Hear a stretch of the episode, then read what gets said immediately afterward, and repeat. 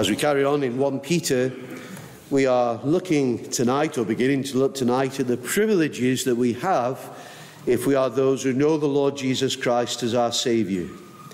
And uh, last time we were in the letter, which is a couple of weeks ago now, we saw that genuine spirituality, genuine godliness, is always marked by a love for the Word of God, a love for the truth of God. And really, Peter has been exhorting these believers to love the brethren fervently. You see that towards the end of chapter 1, to stretch to the very utmost in their love for one another. And then in the opening verses of chapter 2, he says the believer is to have such strong desires and cravings and longings for the Word of God, to stretch to the utmost, as it were, for the Word, to long it like a baby desires the pure milk so that they may grow. And really, then we see Peter is moved to the Holy Spirit under inspiration. This next section is just so rich.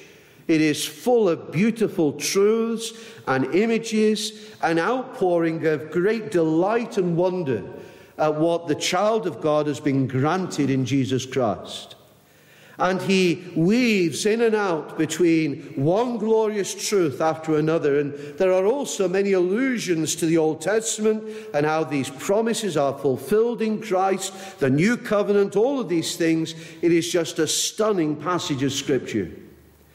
And in verses 4 through 10, as I said, he is bringing to us the privileges of being a believer. And he goes through these great privileges that we have if we are those who know Christ, who are in a living relationship with Christ. And often in Scripture we find, don't we, that we are commanded, we are exhorted. But here, Peter takes time to remind us of what is ours through sovereign grace. And friends, it should move us, it should thrill us, it should cause us to delight. And you know, when we speak of privilege, it is those who have benefited from a special favour beyond the advantage of most. And that's certainly true of believers. As those who have been plucked out, we have been brought to a position of special favour, and it's all of grace. We didn't deserve anything.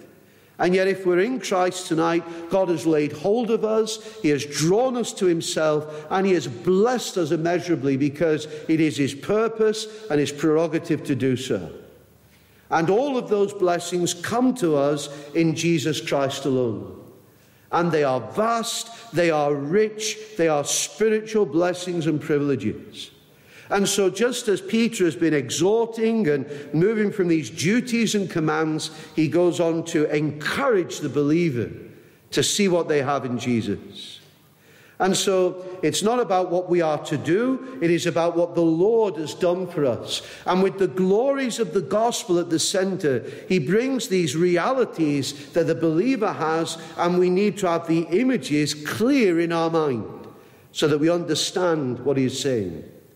And really, it's the same substance, but it is displayed in different ways so that he gets the point across again and again and again so that you can know the richness that you have in Jesus Christ. And it all starts, verse 4, when he speaks about coming to Jesus, coming to him. That's what begins all spiritual privileges. That's what takes us out of the world and puts us in a place of immense privilege beyond the world can ever know.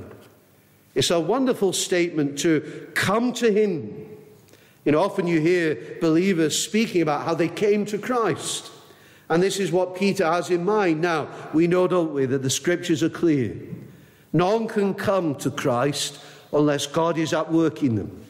And as God is at work to make alive and to make new, then the individual, the sinner, is drawn and they come to Christ and trust Christ. It's a wonderful thing.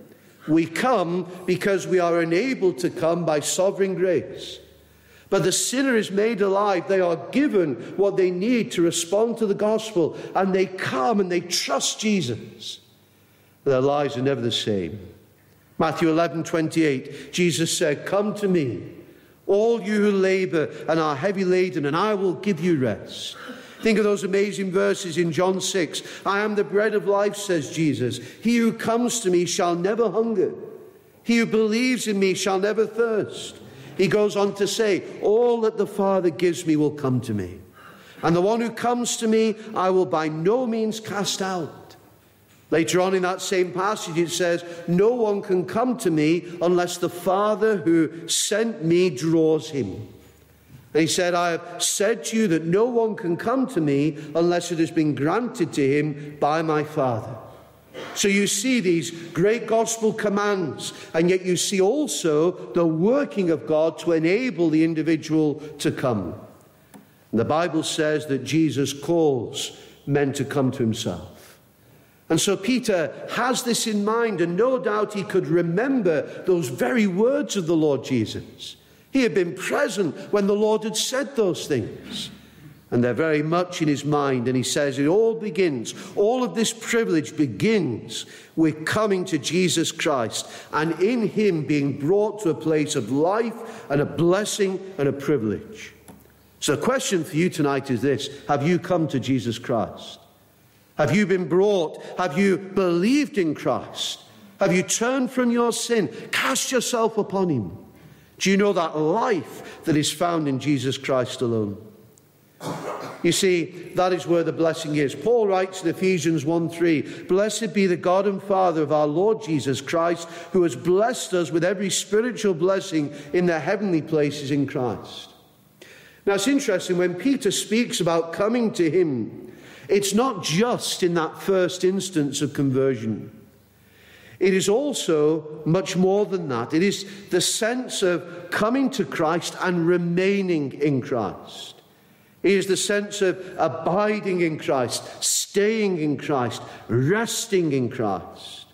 Think of John 15, verse 4 Abide in me, and I in you. As the branch cannot bear fruit of itself unless it abides in the vine, neither can you unless you abide in me. And the concept there is, is of our union with Christ. You see, being a Christian is about being united to Christ. It is about knowing Him, Christ's life in you, coming to Him, to stay in His presence, to remain in that fellowship and communion with Him. You know, in the original language, the word that Peter uses, and also it's used in the Greek translation of the Old Testament, carries the sense of drawing near to God for continuing worship. One form of the word is what we would know as proselyte. It means a, a, person who is far off being brought near. And in the scriptures, often it refers to a Gentile who is outside the covenant, outside of the promise, who is brought to draw near. In the New Testament, in the book of Hebrews, it is the word for coming near to God, to remain in his presence, to worship him. And so these amazing spiritual privileges begin when you come to the Savior and are sustained as you remain in Christ. And Peter speaks of a very definite move from being outside Christ to fellowship and union with Him. That is what makes the difference. You know, you can know about Christ and not be a Christian. You need to be in Christ. You need to be united to Him, to believe in Him, to be knit to Him. And this sets the believer apart from the world, and it's all of grace. And then he develops the picture because he says, coming to him as to a living stone. And so this living stone is Jesus. So look at verse 4 coming to him as to a living stone. Peter identifies the one to whom we come, and he does so in a way that pulls all this imagery from the Old Testament. And so Peter's thoughts about the privileges are bound up in Christ as the living stone.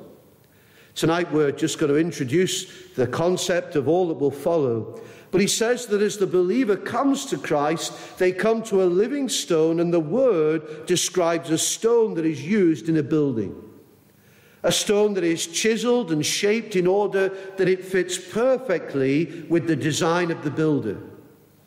Now, in ancient times, they would build using stones. It wouldn't necessarily be with mortar, but stones so perfectly fitting together and so heavy that they would stack and fit together to make an immovable structure. And so, speaking of Christ, Peter speaks of a stone that is perfectly shaped, perfectly designed, perfectly hewn out to accomplish a purpose. And it's interesting that he calls it a living stone.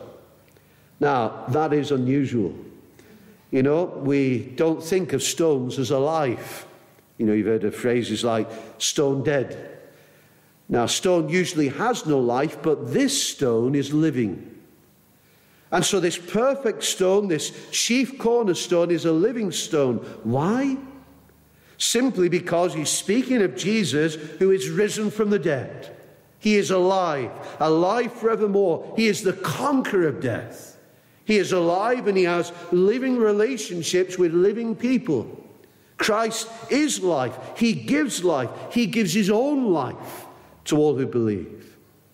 Now, there's an interesting verse in 1 Corinthians 10, it's verse 4, and it says, They drank of that spiritual rock that followed them, and that rock was Christ. And Paul there speaks of Christ as the rock in the wilderness from which the water came to satisfy the thirst of the people of God.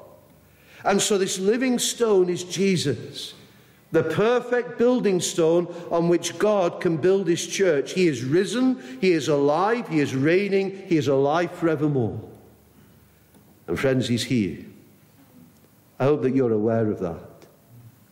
He is with us in the midst. Romans 6 Now, if we died with Christ, we believe that we shall also live with him, knowing that Christ, having been raised from the dead, dies no more. Death no longer has dominion over him, for the death that he died, he died to sin once for all, but the life that he lives, he lives to God. In 1 Corinthians 15:45, it speaks of Christ as the last Adam. And Paul says that Christ became a life-giving spirit. He is alive and he gives life. And because he lives, the believer lives. You are alive spiritually if you are in Christ tonight because Christ is alive. It is his life in you. It's interesting if you to read through the letter of 1 Peter again, Peter has spoken of a living hope. He's spoken of a living word. And now he speaks of a living stone. And verse 4 literally says, coming to him as to living stone. And the emphasis there is on the quality and the character of this stone. So, anyone who is brought into contact with Christ by faith, anyone who receives Christ by faith, is made alive with the very life of Christ. This stone lives and gives life. 1 John 15, uh, sorry, 1 John 5, verses 11 to 12. This is the testimony that God has given us eternal life, and this life is in his Son. Do you know what the clear marker is? He who has the Son has life. He who does not have the Son of God does not have life. And Peter wants to speak of Christ, the sure foundation of the church, and to show how this fulfills the many Old Testament passages that refer to this. We'll see it more as we go through in future weeks, God willing. But the vital point for you to know tonight is this if you are a believer, all your spiritual blessings, all your privileges are bound up in that living stone, Jesus Christ. There is no blessing outside of Christ. And so, friend, are you in Him this night? He is the living stone. And then what follows is the tragedy. Because look at verse 4. Coming to him as to a living stone, but then this stone is rejected. Verse 4 rejected indeed by men. The tragedy is that this living stone, this one in whom all spiritual blessing can be known, is rejected by men. That is why those who are in the world, those outside of Christ, don't have these spiritual privileges. They don't have the blessings that we have been granted by grace if we are believers tonight. They have rejected the foundation. They have rejected the only one who can give them life. Do you know, in the first instance, Peter no doubt has in mind the Jewish leaders and the overwhelming majority of those who followed them in rejecting the Lord Jesus. Those who shouted for his crucifixion. those who wanted him beaten and spat upon, those who wanted him humiliated and murdered. This living stone, this perfect cornerstone in God's building of his eternal house, the one who alone can give life, is rejected by men. And it's utterly tragic. And so it remains amongst all who have rejected him since and even tonight, even you. If you're here tonight and you reject Jesus Christ, it is a tragedy. The picture Peter uses here is striking. In those ancient times, when builders started on a building, they would begin with the stones and they would want ones they could fit together. The most important was the cornerstone. You see, the cornerstone would set the lines for the rest of the building. And so the quality of the cornerstone set the standard and the tone for the rest of the building. It was like the plumb line in every direction, looking for that perfect symmetry. And the problem was that if any of the angles were off, the whole building would be affected. It would either be skewed or worse, if the vertical angle was wrong, the whole thing could very easily collapse. Every angle had to be right, and that was set by the cornerstone, and all the other stones had to align with that one. And the idea here is this that the leaders of Israel they wanted to be part of God's spiritual temple and looking for the cornerstone the Lord Jesus came the Messiah and they examined him and with all of their apparent insight, all of their apparent religious, self righteous perspective, all the measuring instruments of their man made laws, they assessed the Lord Jesus. They assessed his suitability to be Messiah who had set the line for the kingdom of God. And their assessment came to the conclusion that Jesus was not adequate that he did not meet their plans and their calculations, and so they rejected him. And the word literally means that they rejected him upon examination, upon testing. Can you imagine? They, in their arrogance, weighed up the Son of God and said, No, not for me. They rejected him and their rejection was full of contempt, with venom and hatred to them. Nothing was so abhorrent than the possibility that Jesus of Nazareth could be the cornerstone of God's kingdom. And they hated him. They hated the way that he exposed their religious system, this friend of sinners, this poor man as they saw it, this man who would die on a Roman cross. It was unthinkable that he could be God's cornerstone. And in their eyes, he could not even defeat the Romans. He could not deliver them, and they rejected him. But even though Jesus was rejected by men, there's a lovely, lovely thing that's said next chosen by God and precious. Chosen by God and precious. He is the choice one, He is the elect one.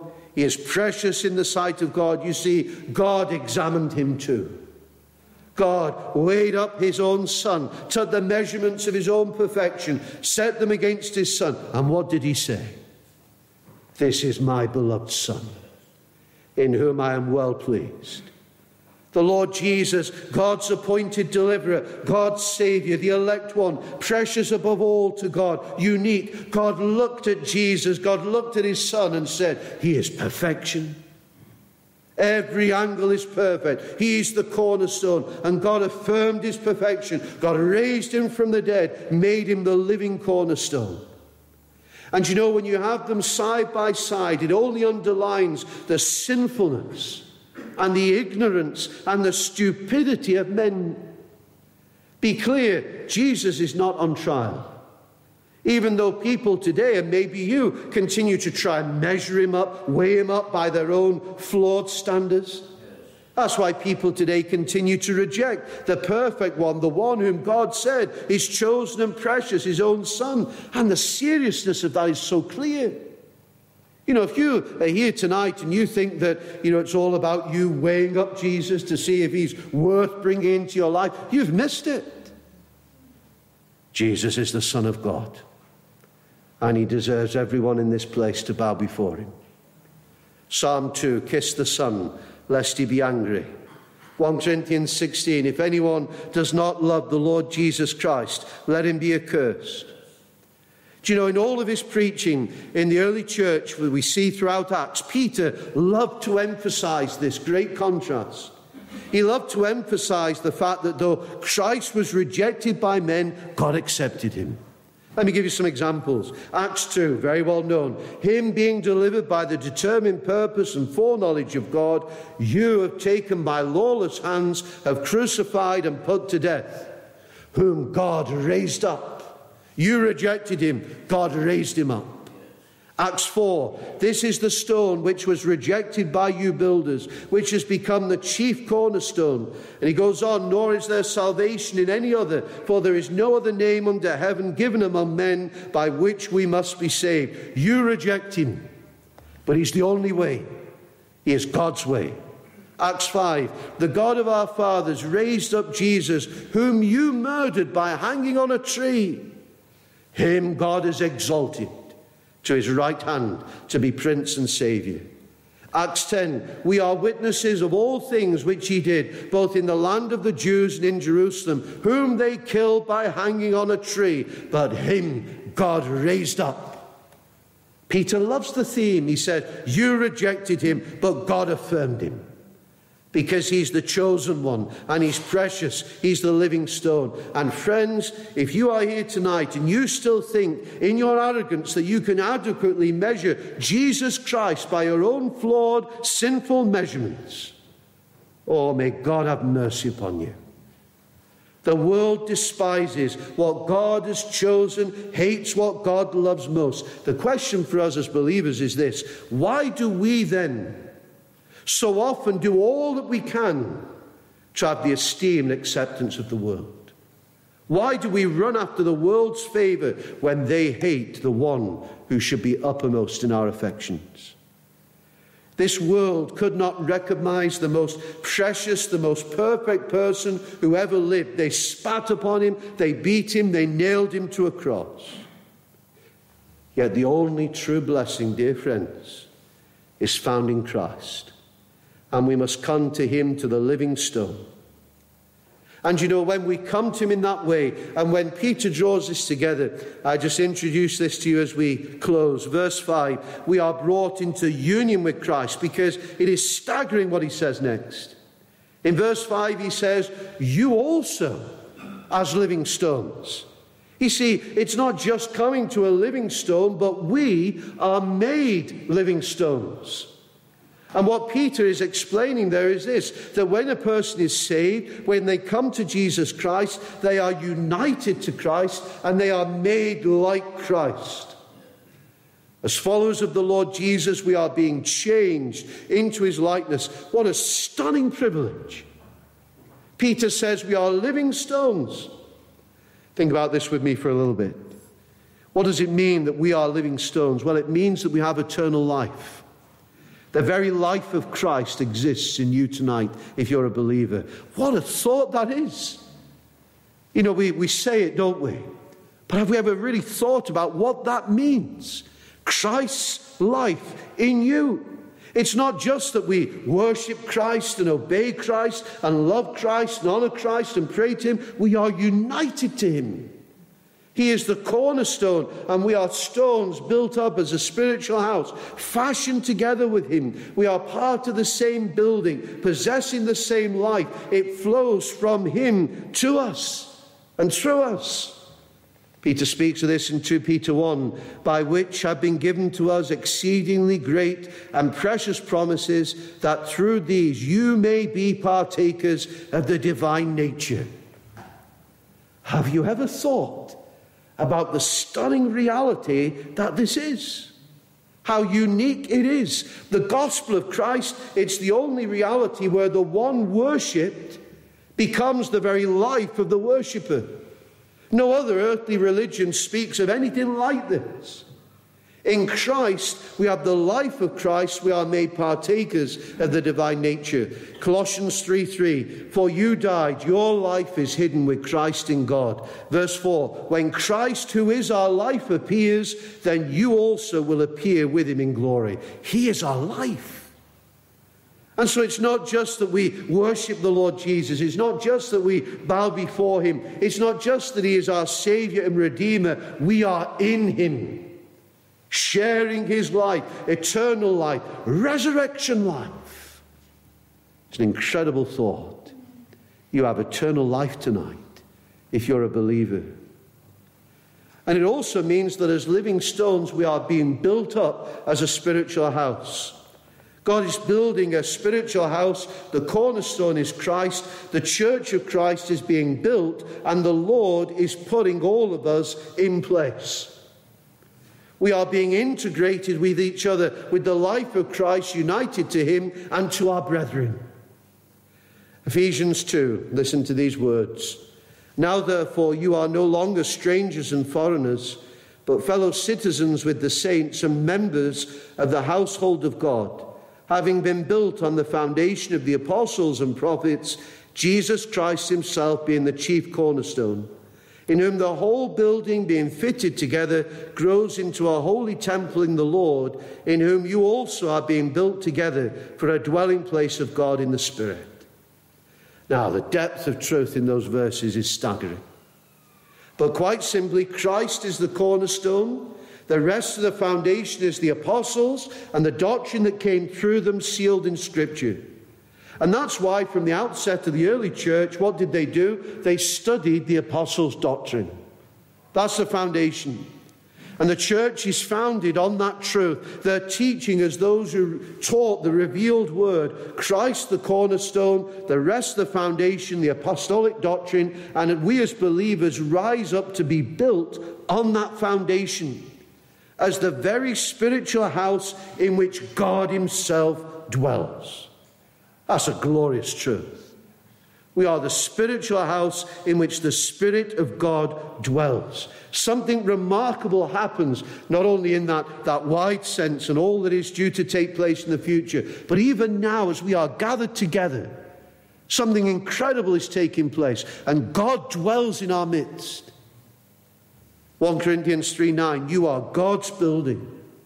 You know, the temple was the earthly house, as it were, but Peter says in the new covenant there is a spiritual house because God does not dwell in temples made with hands. Acts 7:48 the most high does not dwell in temples made with hands. Same thing again Acts 17 he dwells in a spiritual house we are the stones that make up that spiritual house. When Paul writes to Timothy, he says, The house of God, which is the church of the living God, the pillar and ground of the truth. God dwells in the hearts of his redeemed people, he dwells in the hearts of those who love him. Hebrews 3 6. But Christ as a son over his own house, whose house we are, if we hold fast the confidence and the rejoicing of the hope firm to the end. So, Christ, the living stone, the foundation finished off by the doctrine of the apostles, and in perfect symmetry, God builds the house, laying one stone upon another. What did Jesus say? I will build my church, and the gates of hell will not prevail against it. Union with Christ, glorious thing, not the dead stones of the old temple, but living people united with Christ, forged together. And you know, just think for a moment these believers that Peter is writing to in the first instance, they've been scattered all over the place. They are persecuted. They have been sent far, far away from those areas where they were comfortable, far from the city of the great king. And they may well have felt that they were missing all the special privileges and all that was associated with the temple. You know, that characteristic of the place of the presence of God. But Peter says, no. He says you don't need to be bound up in those things because there's a wonderful truth. There is a spiritual house being built. And God dwells with you. His presence is with you. You yourselves, you are the living stones in this sacred building, spiritual building. And he is saying to these scattered believers, your identity in Christ is so far beyond what you realize. And they must have been thrilled to see the security in Christ. You know, as believers, we are that spiritual house. God's Holy Spirit dwells in you individually and also as we come together. And if he dwells in us individually, he dwells in us collectively. Peter is saying, and he's saying to us, and this is mind blowing, that believers are at the very heart and center of God's activity in this world. And so when you come along to a meeting like this, it's not just something to do, it is something of such eternal significance because God dwells, God is at work, God is building. And we are God's building, God's spiritual house. And so, dear friends, this is just introducing this whole matter. But when you became a Christian, if that's your state tonight, the first great spiritual privilege that you received is that you were taken from darkness, brought into the light. You were united to Jesus. You share his life. He lives in you. He lives in you as an individual. He lives in his church collectively. And it's stunning. And what does it mean for us? Well, for one thing, it means that we can do exceedingly abundantly beyond all that we ask or think according to the power that works in us. It means that in Christ we have the spiritual resources that we need to live for Him day by day.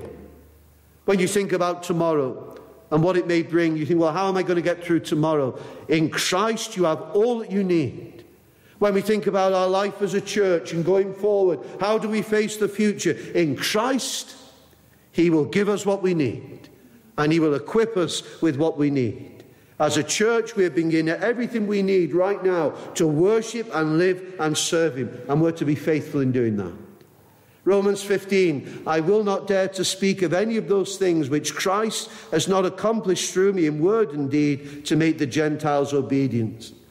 The presence of Christ united with Him, that enabling and empowering of the Holy Spirit, Christ takes up residence in the life of those who belong to Him. And that's why Paul says in Colossians 1 To this end I also labor, striving according to His working which works in me mightily. It is Christ in me, Paul says. It is Christ working through me. That's what means that I can serve him and live for his glory and exalt him. And so, dear friend, Christ lives through you, he loves through you. He speaks through you. He serves through you. His life is in you. It is eternal. You'll never lose it. His life in you controls you. It conforms you. It provides all you need. It is incredible. You truly have everything that you need in Christ. Nevertheless, I live, yet not I, but Christ lives in me. Do you know, so often I feel what unworthy, what an unworthy vessel I am. But that is what Christ gives to those who come to him as to a living stone. His life becomes our life. And we are built upon him in that spiritual house which is the dwelling place of God. What an exalted privilege. And, dear friends, should we not rejoice over the day that we were brought to that living stone? Should it not thrill our hearts as we look back and as we raise our Ebenezer, as it were, and we can say the occasion when the Lord brought us and we were brought to Christ and we came to Christ and we knew what it was to be forgiven and to be reconciled, rejoicing that we know Him and that we abide in Him and that we're blessed with every spiritual blessing in Him, and one day we will be with Him and we'll see Him as He is, and it'll be glorious. We are one with Christ, our life hid with Christ in God, and it's all of grace. And friend, if that doesn't send you on your way rejoicing, I don't know what will. There is nothing that compares to knowing Jesus. And I pray that you would know him. And if you don't, may God open your eyes, may he give you life, and may you run to Jesus and know what it is to be forgiven and to be right with him both now and forever. Amen.